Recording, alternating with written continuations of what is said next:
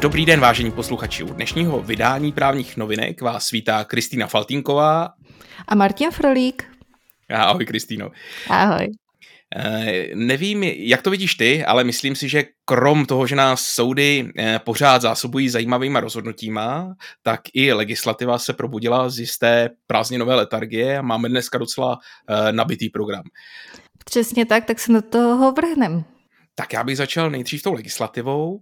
Eh, co je asi zajímavé na vládě, se týko objevila eh, novela zákona o přeměnách obchodních společností a družstev. Eh, ten zákon by měl zapracovávat směrnici Evropského parlamentu, která se týká přeshraničních přeměn a e, myslím si, že je to docela zajímavé téma. Zkusíme sehnat někoho, kdo by nám o tom popovídal e, v podcastu.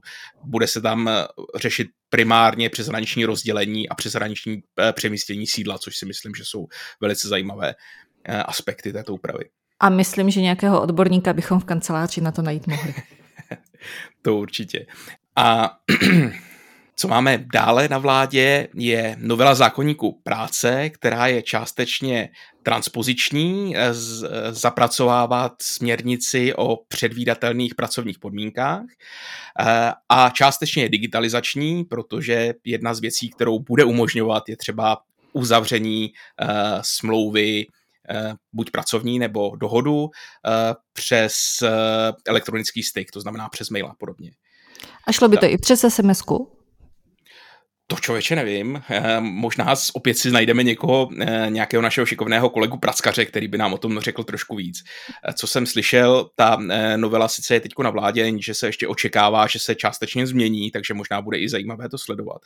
Jinak z dalších věcí, kterých, který ta novela bude upravovat, jsou třeba, protože je to transparenční směrnice a směrnice o předvídatelných pracovních podmínkách, tak se bude upravovat lépe před eh, smluvní eh, informační povinnost, eh, nebo respektive povinnost o obsahu práce, kde v současné době je to do 30 dnů od nástupu, respektive od zahájení pracovní činnosti. Nově to bude do 7 dnů, budou tam nějaké povinnosti ohledně informací před vysláním zaměstnance do ciziny. No a ta další hlavní změna se týká home officeu, a podmínek, kdy jí bude moc zaměstnavatel nařídit home office, kdy bude povinen eh, nařídit na žádost třeba zaměstnance, typicky pokud eh, budeš pečovat o člena domácnosti a můžeš vykonávat práci z domova, tak si o tom budeš moc písemně zažádat. Myslím si, že tohle zase bude eh, velice zajímavá věc. Já bych občas chtěla zažádat o to, aby mi nařídili do kanceláře. Vzhledem k tomu, že tady pečuji o několik členů malých. Takže si chodíš do práce odpočinout. Tak, tak.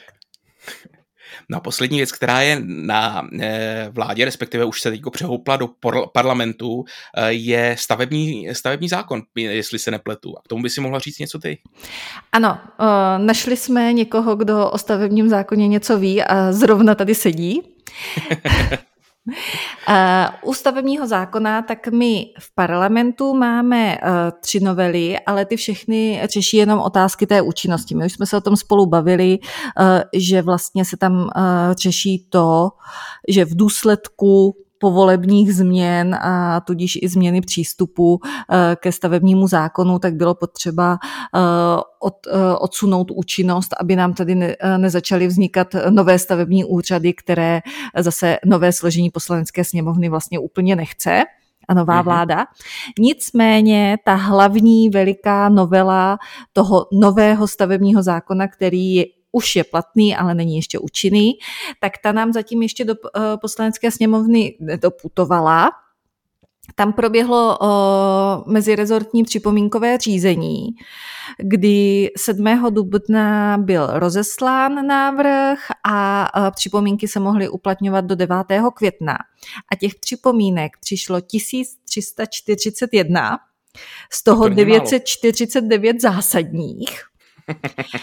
A uh, přes prázdniny se tedy objevil materiál, který se se všemi těmito připomínkami uh, pokouší vypořádat, nicméně uh, některé i ty zásadní se vypořádat nepodařilo. A ten dokument nebo sada dokumentů, to je docela velký balík, nyní putuje zpátky na vládu s rozpory takže opravdu jako předkladatel mm-hmm. říká prostě některé věci nevíme, jak vyřešit. Mimo jiné, tak řekla bych skoro každé ministerstvo, ale hodně ministerstve se rozhodlo, že by chtěli být odvolacími orgány, že to se třeba řeší. Potom se eh, řeší otázky týkající se územního rozvojového plánu. Ono obecně eh, ta eh, regulatorika vlastně územních plánů a podobně se má nějakým způsobem měnit. A to se týká i takzvaného jednotného standardu a výluk pro statutární města, zda si můžou uh, dávat své vlastní stavební předpisy, tak jako to známe z Prahy. Takže teď je tam boj o to, jestli i ostatní statutární města budou moct eh, si vlastně nastavit svoje vlastní stavební předpisy a ten jednotný standard, který by měl v republice teoreticky fungovat, tak eh, by se tudíž na, nich, eh, na ně nestahoval. Otázkou je taky vůbec stanovení počtu těch stavebních úřadů, které podle aktuální teda koncepce by měly eh, zase být na obcích, neměly by to být ty nezávislé. Takže eh, tam je toho ještě hodně, hodně k jednání a úplně nevíme, co z toho, co z toho vyleze. Nicméně pořád to ostřížím zrakem sledujeme. Je mi jasné, že ta situace je trošku nepředvídatelná, ale přesto, kdybych tě poprosil, aby si se podívala do, křista, do křišťálové koule a trošku si zavěštila, kdy ten zákon můžeme očekávat. Jako je vidět, že se tomu opravdu v souladu s plánem legislativních prací vlády tak eh, věnují. Myslím, že ty termíny zatím eh, plus minus dodržují. Mm-hmm.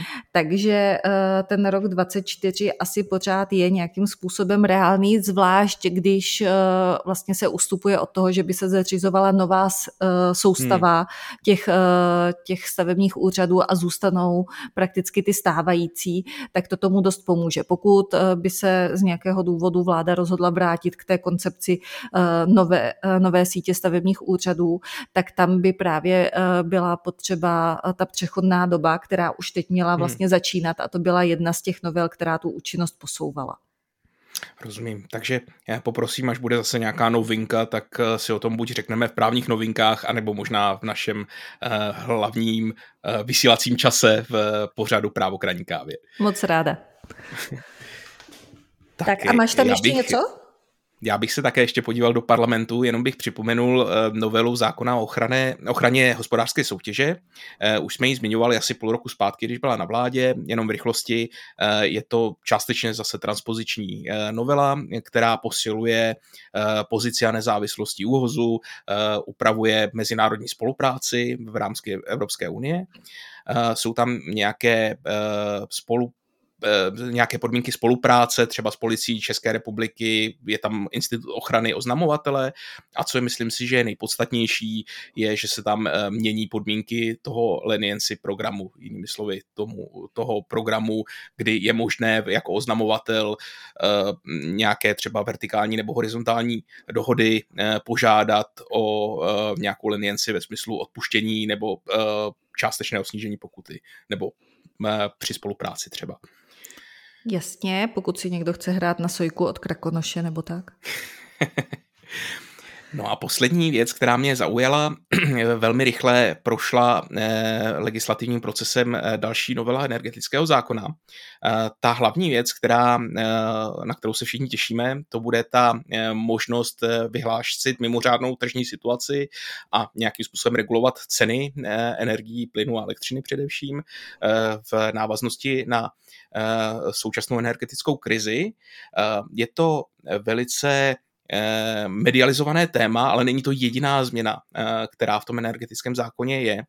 Mimo jiné bude možnost vlády ukládat třeba povinnost výroby elektřiny nebo eh, distribuce energií, a čtu z toho i to, že by měla být možnost prodá, nařídit prodávat energie mimo tu Lipskou burzu.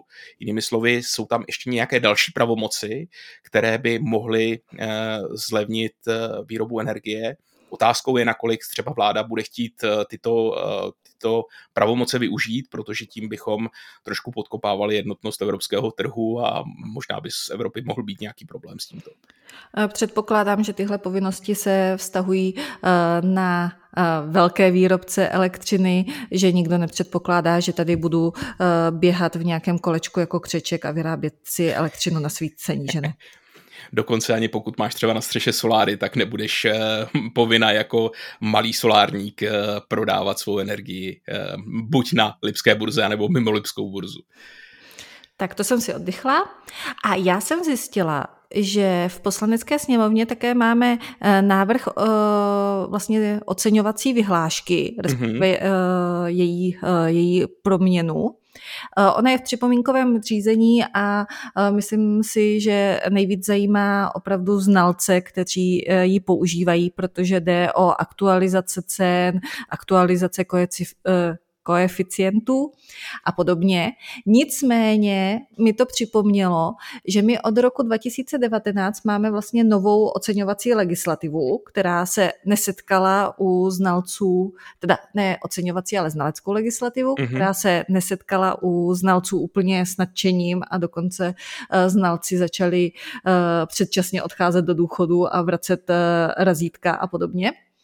Každopádně tato legislativa předpokládá, že existuje elektronická evidence znaleckých posudků. Znalci ji musí používat, musí tam dokonce hlásit zadání už toho posudku, nejen mm-hmm. jeho vyhotovení.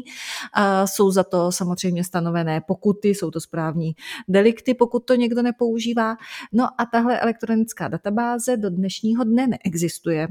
Na stránkách eh, Ministerstva spravedlnosti se dočteme, že je ve zkušebním provozu a až bude dostupná, tak o tom teda znalci budou eh, informováni, aby své eh, povinnosti konečně mohli začít plnit. Nicméně aspoň je tam ta uvedeno, že nyní je za to nikdo pokutovat nebude. Tak to je pěkné, že eh, aspoň zákonodárce, respektive státní zpráva je v tomto takto benevolentní, že pokud nedodala, eh, do, nedodala tuto elektronickou evidenci, tak za to nebude trestat. No, tak mají spoždění jenom nějaké dva roky, to je v pohodě. Tak kdyby se to stalo nějakému soukromníkovi, tak eh, by určitě za to také nepadaly tresty. Takže... Určitě by tomu také rozuměli, přesně tak. no a když už se bavíme tedy o trestání a rozhodovací praxi, pojďme skočit na judikaturu.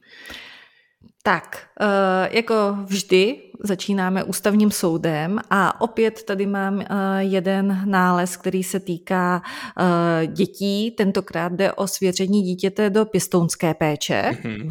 a vlastně celý ten spor je o tom, že rodiče se snažili o to, aby jim byla vrácena tříletá, tříletá holčička, která mm-hmm. pár dní po narození byla matce odebrána a svěřená pěstounům.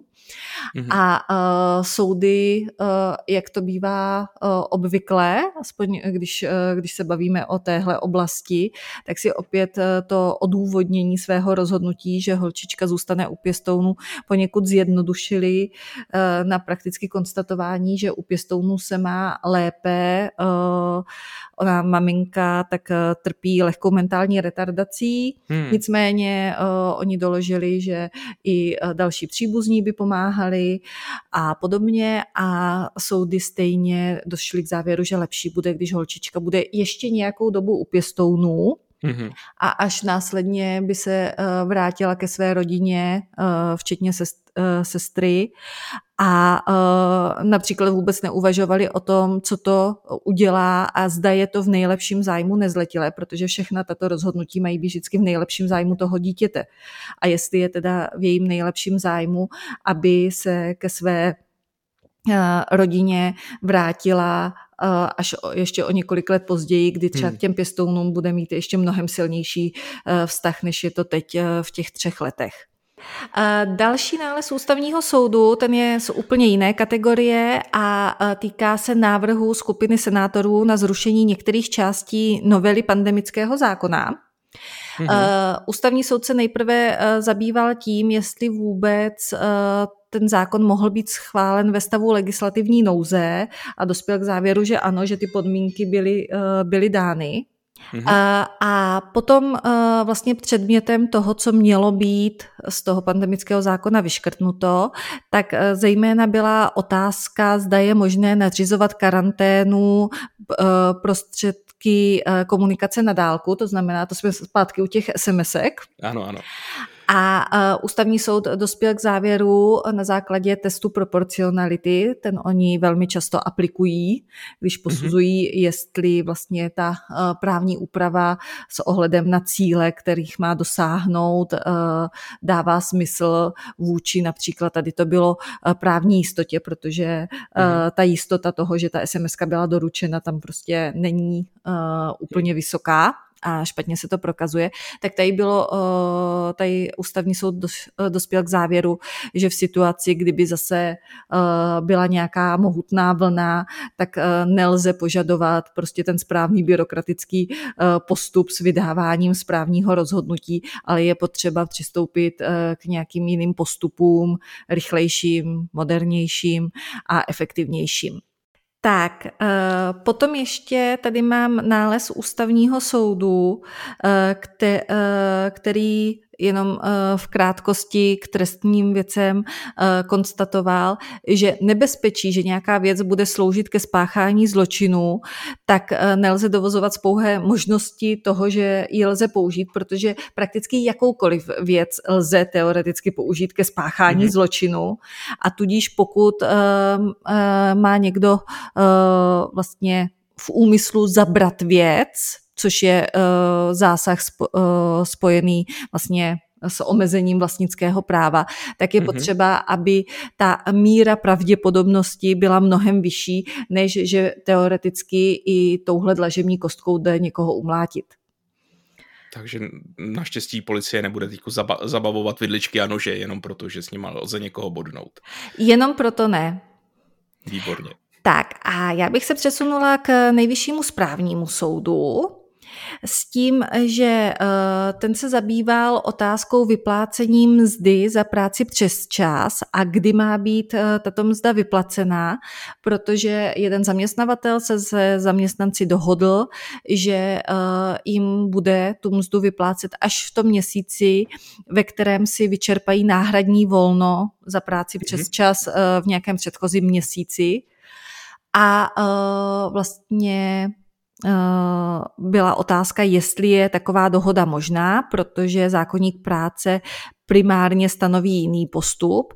Nicméně nejvyšší soud potvrdil, že to ustanovení je dispozitivní, takže zaměstnavatel si se svými zaměstnanci může dohodnout jiný termín splatnosti a dokonce upozorňovali na to, že eh, pokud existuje judikatura, která říká, že ta eh, dispozitivnost je dána, mm. tak eh, by nejvyšší soud, i kdyby dospěl k závěru, že to vlastně to ustanovení dispozitivní není, tak nemohl akceptovat uvalení uh, vlastně postihu na zaměstnavatele, hmm. který jednal ve shodě s ustáleným výkladem zastávaným nejvyšším soudem. Což si myslím, že je obecně docela uh, sympatický přístup, že pokud se řídíte tím, co nejvyšší soud říká, tak pokud nejvyšší soud změní názor, tak než se to dozvíte, tak byste za to rozhodně žádnou pokutu dostat nem, uh, neměli.